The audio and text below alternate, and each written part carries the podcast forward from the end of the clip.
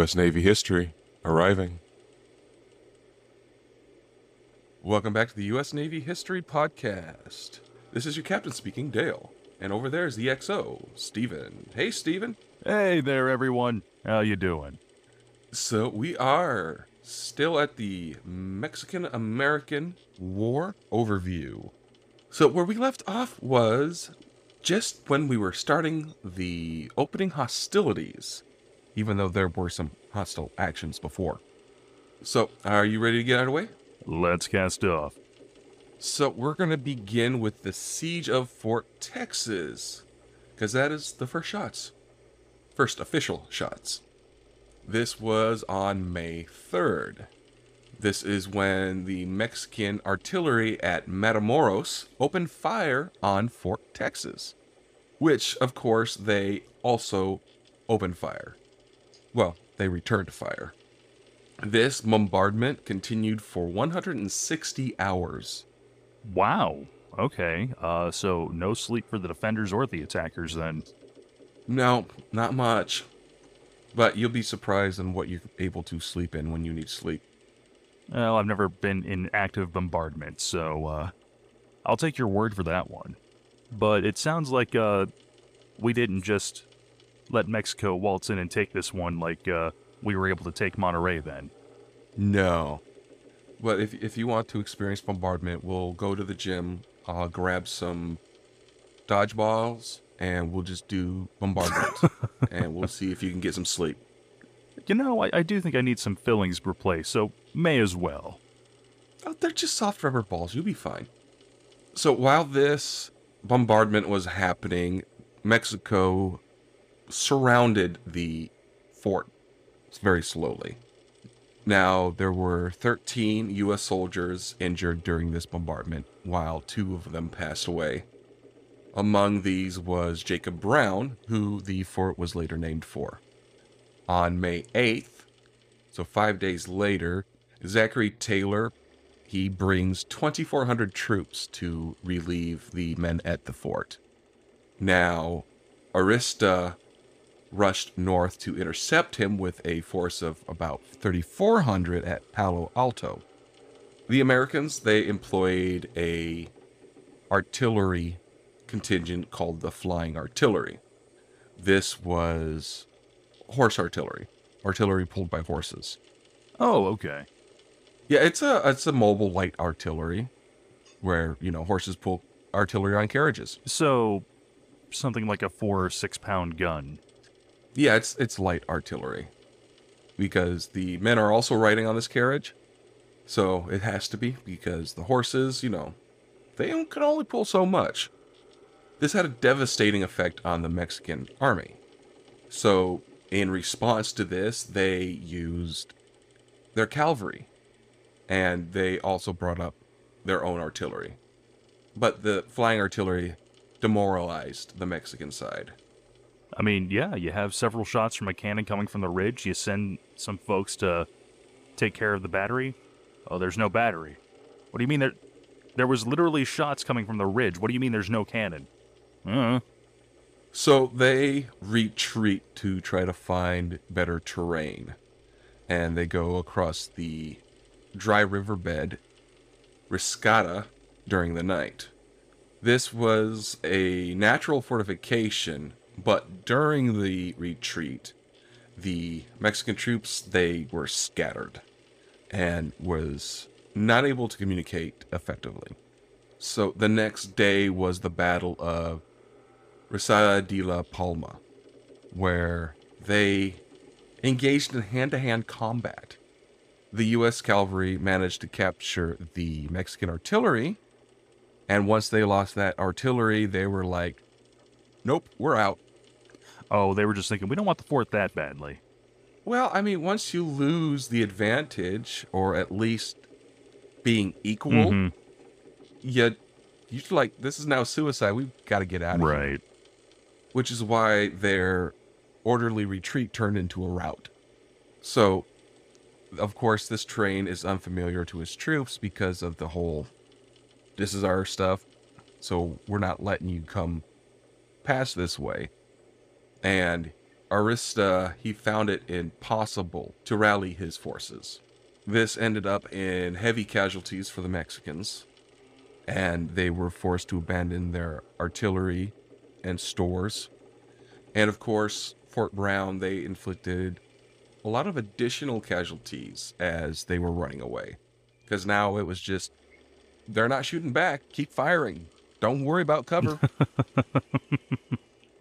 and uh, a lot of these poor guys, they drown trying to cross the Rio Grande. Oh, yeah. Because, I mean, if the Navy wasn't teaching folks how to swim, I really doubt the Army was.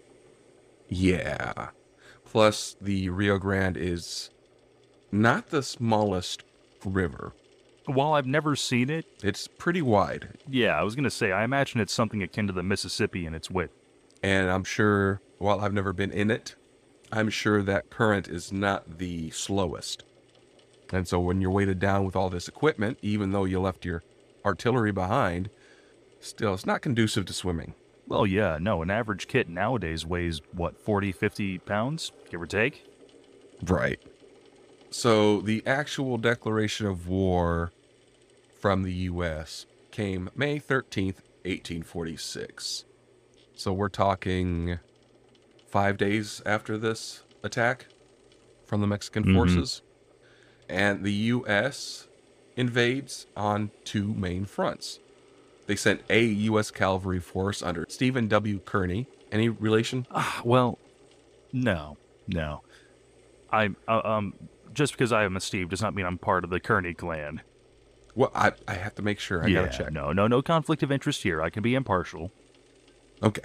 So he invades western Mexico from Jefferson Barracks and Fort Leavenworth and was reinforced by the Pacific Fleet under John D. Sloat. And just to clarify, Western Mexico in this time is modern day Arizona, New Mexico, Western Texas, or are we going into current borders of Mexico as well? This was more California area Oh, okay. and coming a bit east. Okay, so Baja Peninsula and that little bay looking area around there. Oh, I'd have to look at a map. Is there a map? It's a podcast. Listeners can't see a map. Yeah, but you're the one putting out bays. I don't know. Maybe it's a gulf. When does a bay become a gulf? Well, that's the Gulf of Mexico. This is on the other side. Uh, right, right. I could have sworn there was a little bay-looking thing. We're, we're, we're still talking about the West Coast. Okay, so according to this map I just pulled up, what I'm talking to- about is called the Gulf of California. So it is not a bay.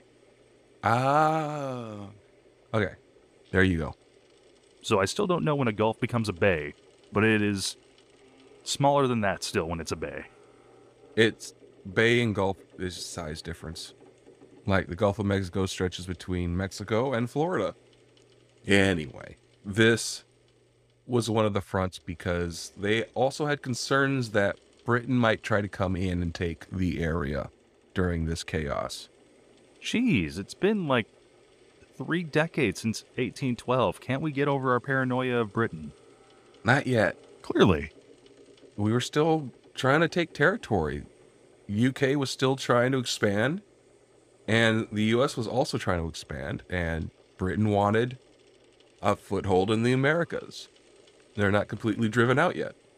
So there was a couple more forces, one of them being under John E. Wool and the other under Taylor, and they were to occupy Mexico as far south as the city of Monterrey. So, you know, war was declared on the 13th of May. It took till the middle of June for the word to reach California saying, hey, we are now at war. Guys, um, I, I understand there's a delay in news getting around, you know. Telegrams aren't that widespread, if existing yet, never mind phones or email. But you don't think to send a few riders to California from Texas, where the shots were fired? Like, hey guys, Mexico's no longer messing around, they're bringing guns and they're shooting. Well, the word wouldn't come from Texas anyway. It would have to come from DC. I mean, yes, but Texas is closer to California than DC, and both are U.S. territories. Come on, work together here. Well, that's why there were rumors of hostilities that reached Monterey before the official word. And the American consul there, Thomas O. Larkin, he tried to maintain peace between the U.S. and the Mexican garrison that was there. It was a very small garrison, and this was commanded by Jose Castro. And he tried to maintain the peace until official word of the war reached them. Just a So they heard about what happened in Yeah. Texas, but with since it's not official yet, this could have been, you know, a one-off saying something happened and they opened fire at each other, but we're not actually at war, so don't start taking territory yet. just because we might be at war doesn't mean we are at war. Can't we just relax and, you know, be neighborly for another month? Month? I feel like a month. yeah, yeah, until uh, until word comes, and once the official signed documentation saying kill all Mexicans come across, Yeah, yeah. Once once we have paperwork saying that we can murder each other silly, then we can murder each other silly by all means. But le- we gotta wait for the paperwork. Make sure it's legal. exactly. Props for being cordial, I guess. There are still gentlemen out there, no matter what. Chivalry isn't dead. You heard it here first, I guess. It's not dead yet. So, a U.S. Army captain by the name of John C. Fremont, he takes about 60 men and enters California in December and starts to slowly march to Oregon. He then receives word of the war between Mexico and the U.S., then that the war was imminent, so he takes 30 settlers, mostly American citizens, in June and stages a revolt to seize a small Mexican garrison in Sonoma. These guys take the area on June 23rd, and Commodore John Drake Sloat. He also receives word that the war was imminent and also of the revolt in Sonoma, and he orders his forces to occupy Monterey. All right, this time it's for real. Yeah. And on July 7th, he raises the flag of the United States in San Francisco. And the takeover was complete two days later. On the 15th, he then transfers his command to Commodore Robert F. Stockton, who, well, he was a lot more aggressive. How so? Well, he takes Fremont's forces under his command, which means that the California Battalion, which is what they were now called, swelled to another 160 men.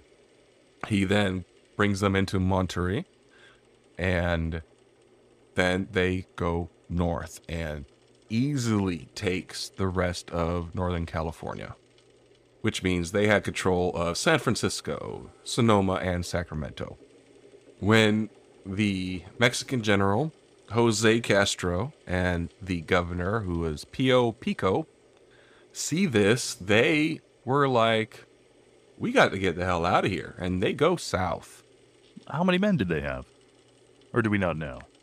We do not know. Okay, because I was going to say, like, it, it's sounding like the American forces number a few hundred at most. So, unless the garrison was practically a skeleton crew, like, if you're in a defensible position, Normal garrisons are only like 50, 60 men. really, Yeah, they're they're not very big. You're, you're this is a garrison, not an army. They're responsible for the town that they're near, and that's it. I, I guess I'm so used to hearing about, like, oh, yes, here's a frigate, 500 men. Here's a sloop, 200 men. Yeah, this isn't, you know, on the sea yet. This is on land, and you don't need 500 men to run a fort. So Stockton takes his forces and sails down to San Diego, stopping in San Pedro. He sends 50 Marines ashore, and his forces enters L.A. without any shots in August uh, of 1846. This was called the Siege of Los Angeles. I was gonna say this isn't sounding very siegey. More like leisurely walk. Yeah, that's that's all it was. And he says, "Well, guess what? California is now ours, and we did not have to really kill anybody. Go us." Uh, this is like the original Monterey all over again. Yeah. Now he does make a mistake. He leaves too small a force in Los Angeles to keep it. Now the Californios is what they were the, the local people were called. They were under the leadership of Jose Maria Flores. And without receiving word from Mexico, they decide to act on their own accord. And they go into the American garrison in LA and force them to retreat. I- in September. I mean, a foreign power did just march into your city and say, "This is ours now." Yeah, I can't hold it against him for like, yeah, no, no, no, this is ours actually. GTFO, please. Yeah. And they were able to bring enough force that they that the Americans were like, "Wait, what? That's too many ranchers and people with weapons that we need to get the heck out of here." Citizens of other countries can have guns too? Nobody told us that. So later, Stockton sends 300 reinforcements, which was led by Captain William Mervine of the Navy, but were repulsed in the Battle of Dominguez Ranchero, which was fought October 7th through 9th near San Pedro. 14 Marines were killed. At the same time, General Stephen W. Kearny, again, any relation? Still no? Yeah, I'm beginning to question if I, my namesake isn't for uh, various generals in the Spanish-American War. Maybe. Do so, do do a little bit of uh, family history. I was gonna say I, I, I, I might need to do that uh, whole DNA ancestry thing. Oh, I did it. It was really cool. I mean, I, I had a sibling who did it, and apparently I have uh, like 36% Neanderthal or whatever. I don't know. It, it ex- Everybody gets that. yeah, I don't know. Your forehead doesn't protrude. You're fine.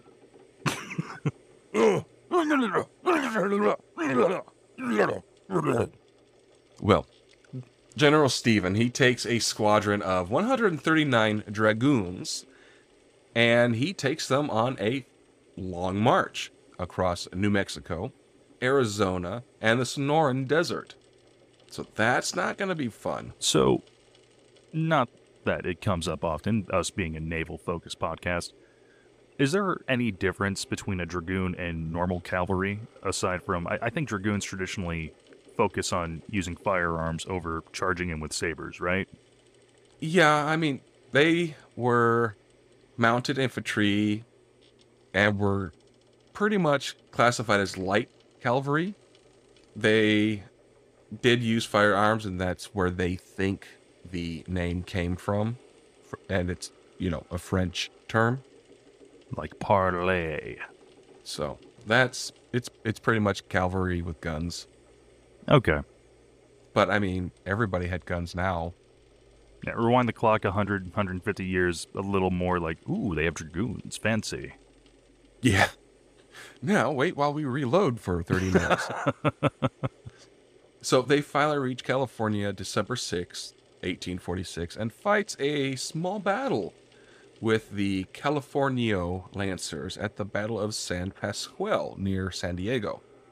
22 of General Stevens' troops were killed, and his men were bloodied and in poor condition, but they were motivated and pushed on until they establish a defensive position on Mule Hill near what is now today called Escondido. Does that name hold any significance? Or is it just a local name? That is what it's called now. Okay. It is Spanish for hidden, and it is in the San Diego County's North Country region, about 30 miles northeast of downtown San Diego, about 40 miles from present day Mexican American border. Hmm. Now, the Californios, they besieged these guys for four days until the relief force arrives. And once they get there, they are now resupplied. They have more men, so they march north from San Diego and enters LA on January 8th. There they link up with Fremont's men, and now they total 607 soldiers and Marines. And they were able to finally defeat the ranchers and all those guys, which now had about 300 of their own men. And this was the Battle of Rio San Gabriel.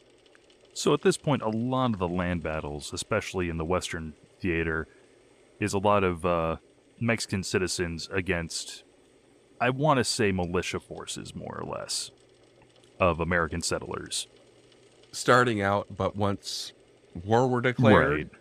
that's when troops started moving in, and Yeah. that when that's when the That, that's when the relief forces started arriving, and we went from, you know, ranchers versus settlers to ranchers versus U.S. Army. Yeah. Because the next day, the Americans fought another battle, the Battle of La Mesa, and won it handily. So, three days later, pretty much all the rest of the Californios surrendered to U.S. forces. And this officially marks the end of armed resistance in California, with the Treaty of Cahuenga being signed the next day hmm. on the 13th of January. That will bring us to the Pacific coast. Naval action. The USS Independence was part of a blockade of the Mexican Pacific coast, capturing a ship called the Corio and a, and a launch on May 16th. She supported the capture of Guaymas, Sonora on October 19th and landed Marines and Army personnel on Matzalan, Sinaloa on November 11th. Now, once California was secured, most of the Pacific Squadron then proceeds down the coast, capturing all major Baja California cities and either capturing or destroying all the Mexican vessels in the Gulf of California. And of course, a lot of other ports that weren't on the peninsula were also taken. Now, their objective was to capture Matzalan, which was a, a major supply base for the Mexican forces. So you cut off the, the supplies, you pretty much just bleed the army until they're forced to surrender. And for any listeners who don't have a map in front of them right now, uh, Matstelin is on the western coast of the Gulf of California, pretty much smack dab in the middle of like the mainland body going down. So, of course, a lot of Mexican ships were also captured. And the USS Cyane had credit for 18 ships captured and a lot more destroyed. Now, were most of those naval vessels or a lot of like civilian shipping for Mexico? It was a lot of everything. A lot of everything? if it if it floats and it has the Mexican flag, it is now ours or it's going to the bottom. So just some good old fashioned 19th century naval warfare. Yeah. So the Independence, Congress, and Cyane, they enter the Gulf of California and seizes La Paz and captures and burns the small American fleet at Guaymas. And within a month, they pretty much have cleared that Gulf of hostile ships, destroying or capturing around 30 vessels. Later, the sailors and marines they capture the port of Matzalan, which was, as we said, their goal. And this happened November 11th. Now, Manuel Pineda, he attempts to retake the various captured ports, which of course results in a number of small clashes and two sieges. And the Pacific Squadron, they provide artillery support. So these attempted recaptures were were utter failures. So once Lieutenant Colonel Harry S. Burton gets reinforcements, he marches out and he rescues Americans that were captured. He captures Pineda, and on March 31st, he defeats and routs the remaining Mexican forces at the skirmish of Todos Santos. Not being aware that the Treaty of Guadalupe Hidalgo had been signed in February, which was a truce that was agreed to on March. So so far, it, it, it seems like United States of America. We need more scorecards to keep track of all this. Mexico, it sounds like aside from coming out on top on a couple initial skirmishes in the grand scheme of things, nothing's going their way in this conflict so far. Right. They opened fire starting the conflict. And other than the ranchers in California so far being able to retake a couple of cities, they have pretty much just been rolled over and just about everywhere. So after this truce was agreed to and, and the American garrisons were evacuated to Monterey, a lot of Mexicans actually went with them. These were supporters of the American cause and thought that Lower California was going to be annexed like Upper California was. Hmm. So they're like, we want to be Americans now. So now we're going to move on to northeastern Mexico. So, of course, the defeats at Palo Alto and Risada de la Palma, this causes political turmoil in the Mexican government. Now, you remember Santa Anna? How could we forget Santa Anna?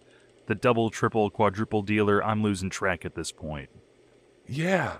So, Antonio Lopez de Santa Anna. We can call him ALSA if we want. Alsa. Santa Anna's fine. I'm pretty sure that's how history remembers him.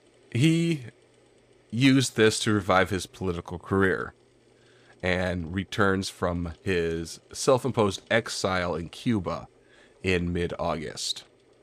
He promised the U.S. that if he was allowed to pass through the blockade, he would negotiate a peaceful conclusion to the war and sell New Mexico and Alta California territories to the U.S. And of course, they were like, sounds good to us. So once he gets back to Mexico City, you know what happens. He alters the deal. Pray he does not alter it any further. Yeah. He reneges on his deal and offers his services to the Mexican government. Because he's such a trustworthy guy so far.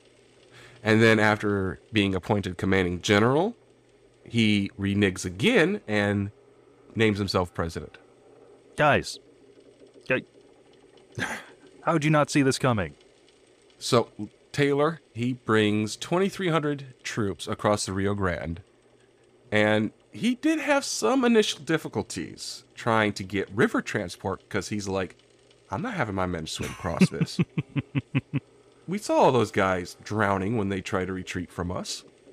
We're gonna do this the proper way. We're gonna build some rafts and boats, and we're gonna we're gonna paddle across. Yeah. So after he gets his men across, he occupies the city of Matamoros. And then he goes and seizes Camargo. And then he goes south to besiege Monterrey. Now, the Battle of Monterrey, this was pretty much a stalemate because both sides got really, really messed up. The uh, light artillery that the Americans had proved pretty much ineffective against the stone fortifications of the city.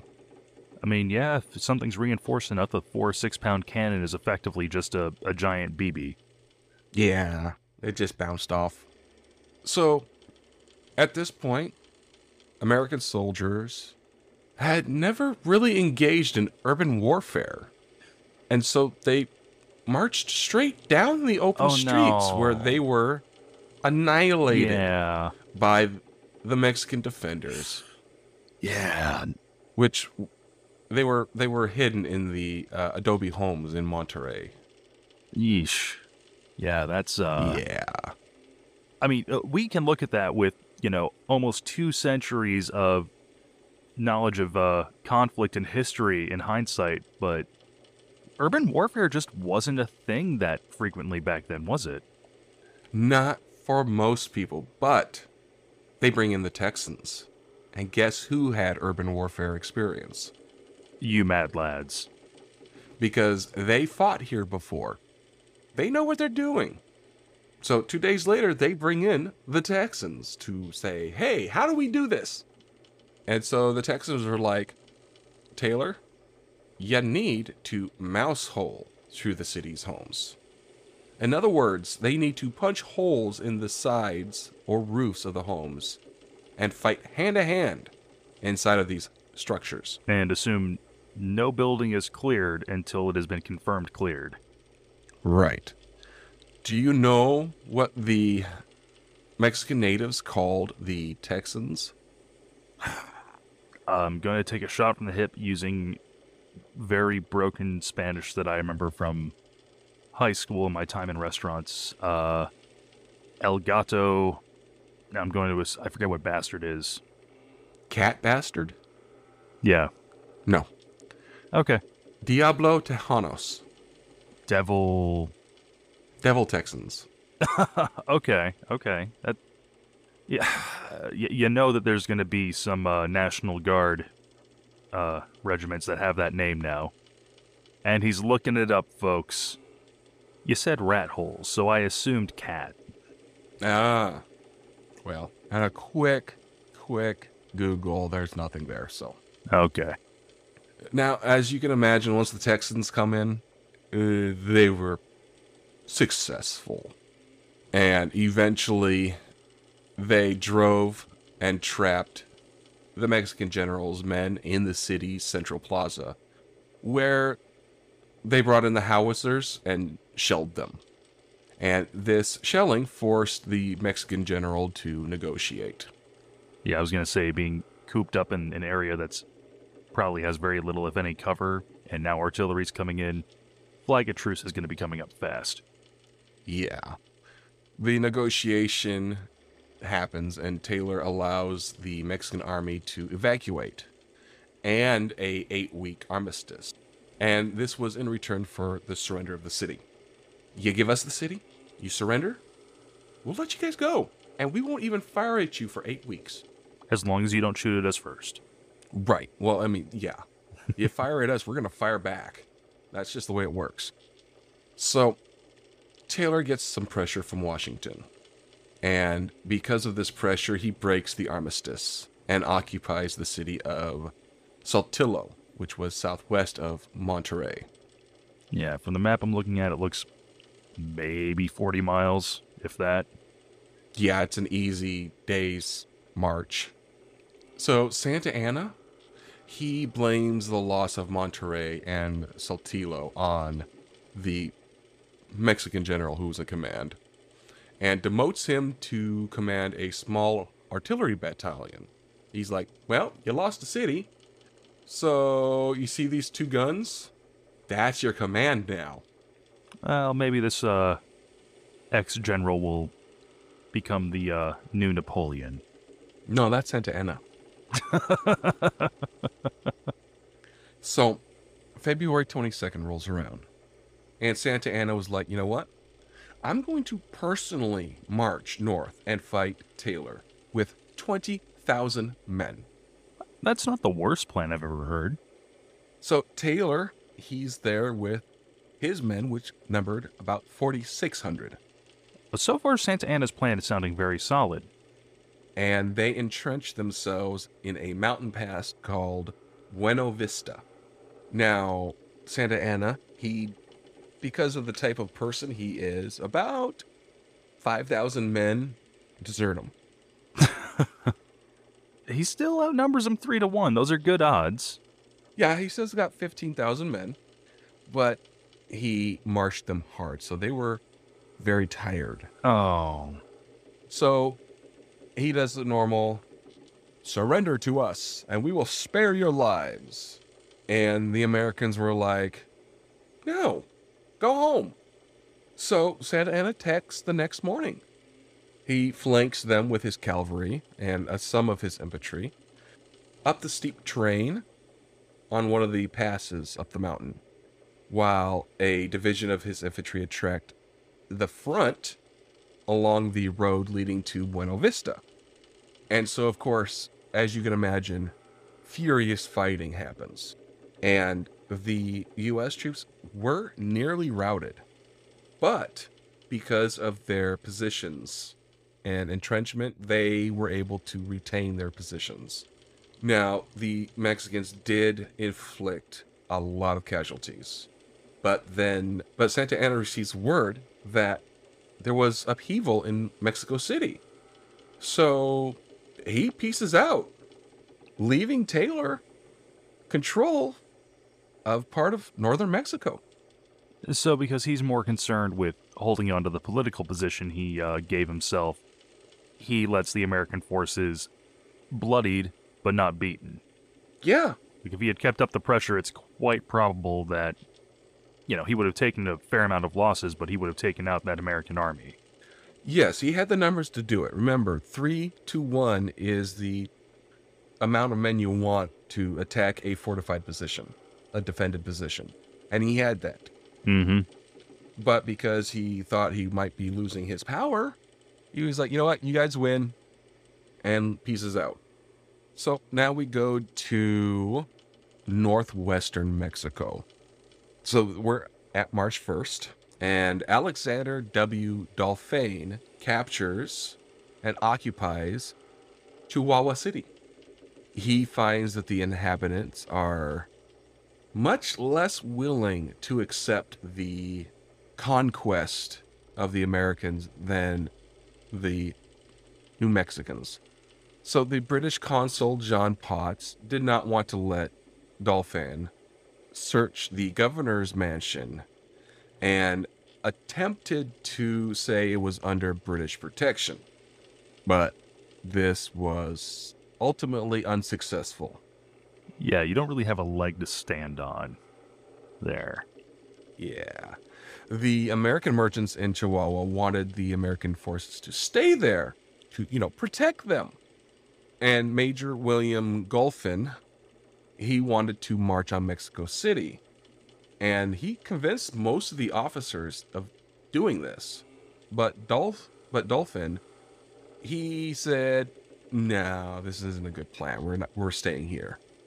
And then late in April, Taylor orders the first Missouri mounted volunteers to leave Chihuahua and join him at Saltillo.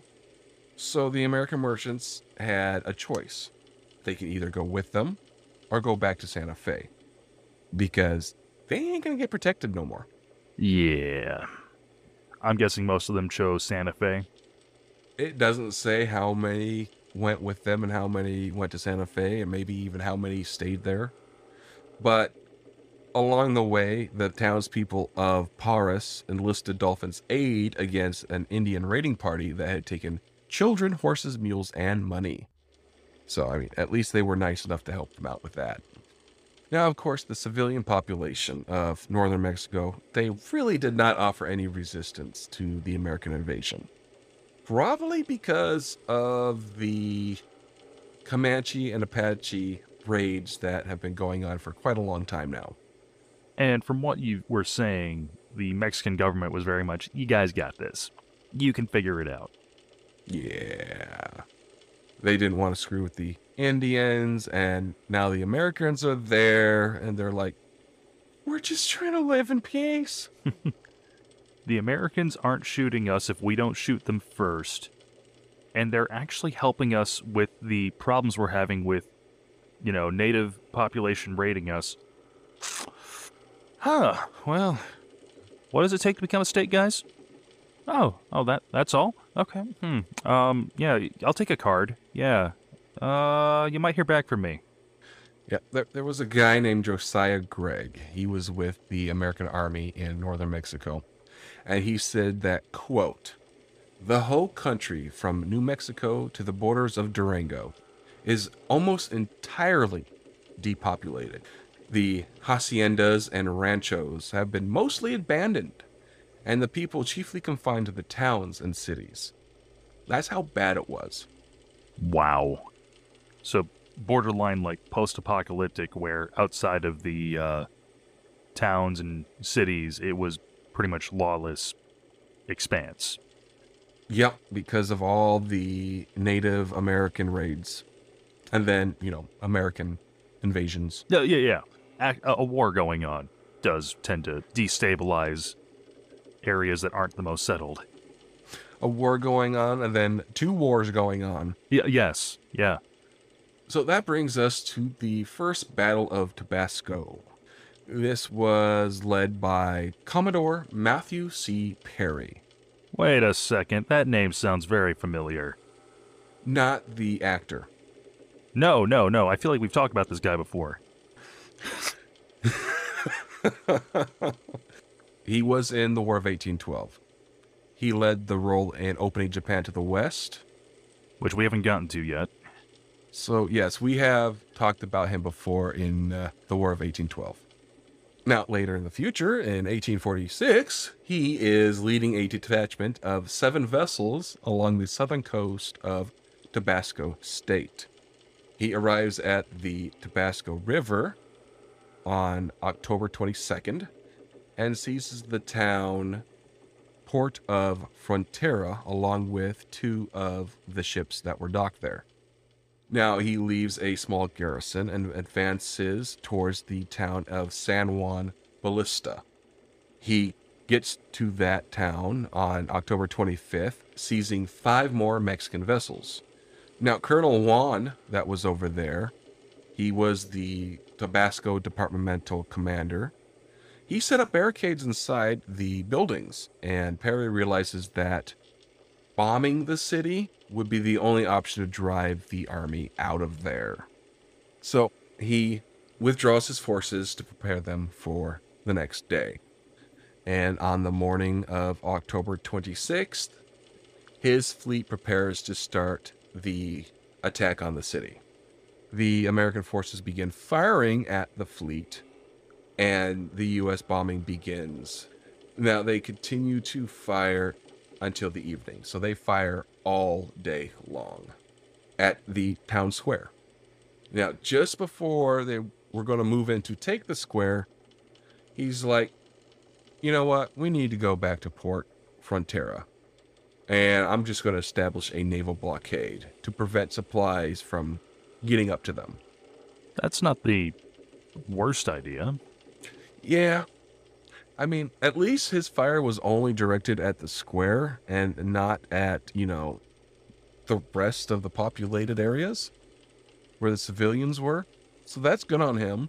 Yeah. I mean, he, so he he did make a point to avoid targeting non-military structures. Yes. His goal was the Mexican army, not the Mexican citizens. So that brings us to June 13th for the second battle of Tabasco. He decides to assemble a mosquito fleet and begins moving towards the Grijalva River, towing 47 boats carrying a landing force of 1,173 men. So, real fast, what on earth is a mosquito fleet? Well, these are a fleet of small gunboats. They were used for their shallow draft to go up and down rivers. These were the same type of boats that were used for the suppression of piracy in the West Indies.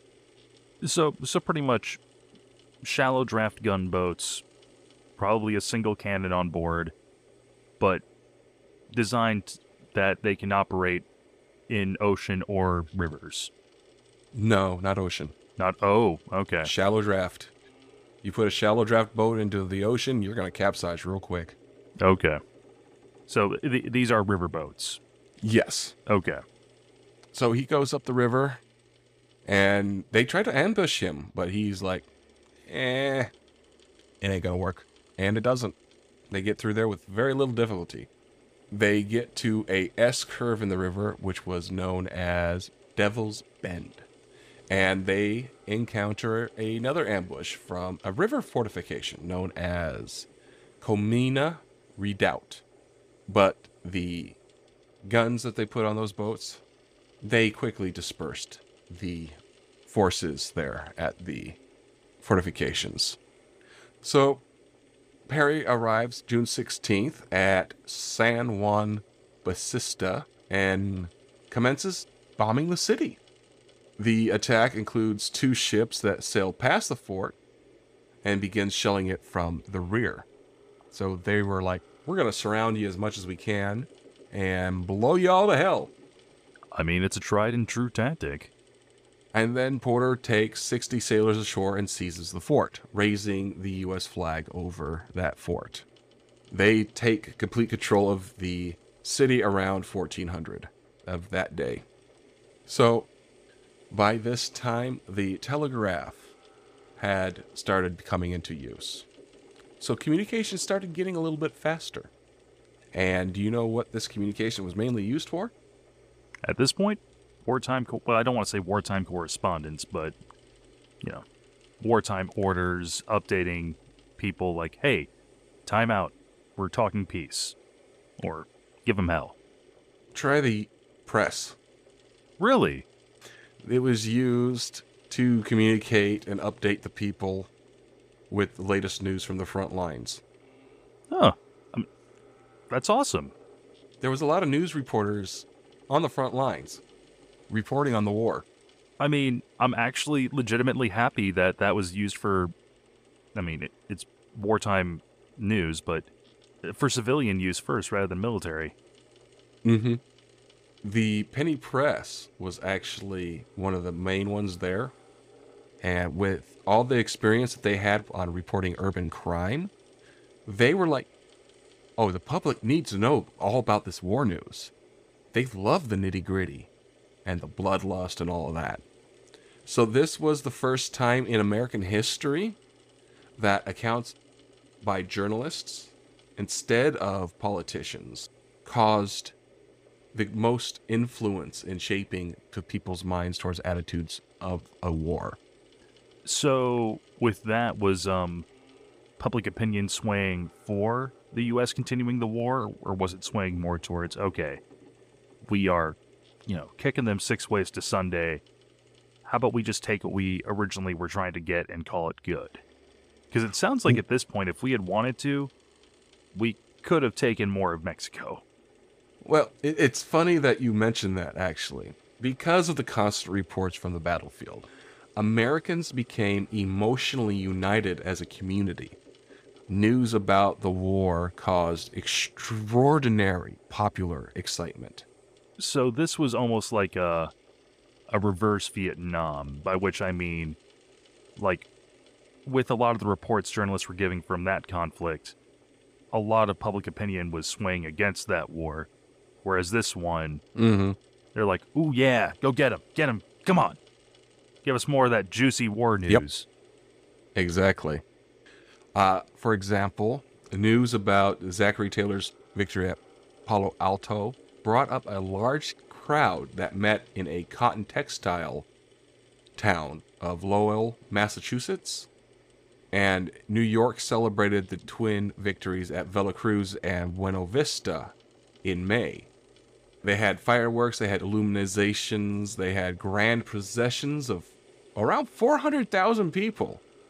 And because of this, Generals Taylor and Scott became heroes and presidential candidates.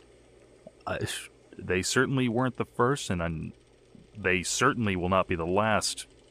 You know, military officers to run on the laurels of their victories. Yeah. So, the last thing we're going to talk about before we sign off for today is going to be desertion in the Mexican army. Because it was a huge problem. I was going to say, I recall you mentioning something about a quarter of Santa Anna's men. I doubt that was an isolated incident. It's not. Most of these desertions happened on the eve of battle.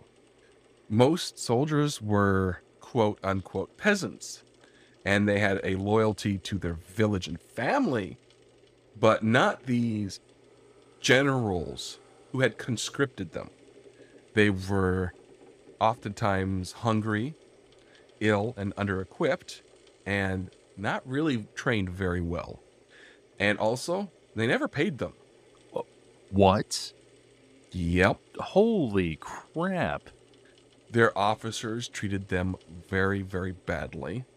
So, as you can imagine, these men, they really did not have any reason to fight the Americans. So, they looked for opportunities to slip away and go home. Can't blame them. Now, the desertion rate in the U.S. Army was 8.3%. This is in comparison to 12.7% during the War of 1812. And the peacetime rates of desertion was about 14.8%. Uh, a lot of men deserted to join a different U.S. unit so they can get a second enlistment bonus. Some desertions were because of just miserable conditions in camp, and others were because they wanted to use the U.S. Army to get free transportation to California, where they deserted to join the gold rush. So, two were chasing paychecks. One was, yeah, I, I signed up for the army, but holy crap, guys, this grub is terrible. What is this crap? Right. Well, I mean, there is also a little bit of controversy with the gold rush desertion rates because gold really wasn't d- discovered in California until two weeks after the war. So there's some contention there with the uh, with that desertion reason. So, um, so uh, several hundred U.S. soldiers who deserted went over to the Mexican side. Most of these guys were all recent immigrants from Europe, so they really didn't have strong ties to the U.S. The most famous group of these desertions were called the St. Patrick's Battalion. Half of them were Catholics from Ireland, Who had moved to Mexico seeking a better life? moved to the U.S. seeking a better life. Ah, These were recent immigrants to the U.S. oh, okay, okay. got involved in the war and were like, we really don't have ties with the U.S. I don't want to die. Maybe I should go over to the Mexican side. But on the same thing, the Mexicans were issuing broadsides and leaflets to entice the U.S. soldiers. If they come over to the Mexican side, we're going to give you money, land bounties, and officer commissions. Uh, Mexican guerrillas shadowed the U.S. Army, and they captured men who took unauthorized leave or fell out of the ranks. These guerrillas coerced these men to join the Mexican ranks. Now, the promises that were made to these guys, they were like, yeah, money, land, but if we're captured by the U.S., they're going to execute us. Yeah, that's that's a firing squad. Yeah. About 50 of the people in San Patricios were tried and hanged after they got captured at Churubusco in August. So, yeah, they weren't kidding about that. Okay, so I think we're going to leave it here for today. We still have a few more things to get into for the overview of this conflict. Anything uh, you want to say, Exo? Any last words or pieces of advice or what have you? Well, um, don't desert. That's a bad idea. Um, if you're going to desert, don't switch sides. That's an even worse idea. And uh, if you're going to be attacking a fortified position, don't get cold feet just because you're worried about, you know, what's going on back home. Because you may not be the most popular person after usurp- usurping control. Sage advice, Exo. Sage advice. I do try. So we want to thank everybody for joining us for this episode. If you would like to contact us, you can send us an email at Exo. U.S. Navy History Podcast at gmail.com. Yes. Or you can tweet at us at Exo. USN History Pod. Exactly. See, ask for the email first, and I'm good. Okay, well, the next time I'm going to ask for the Twitter first. Don't don't do this to me. All right, we want to wish you guys a fair wind and following sea. See you next time, folks.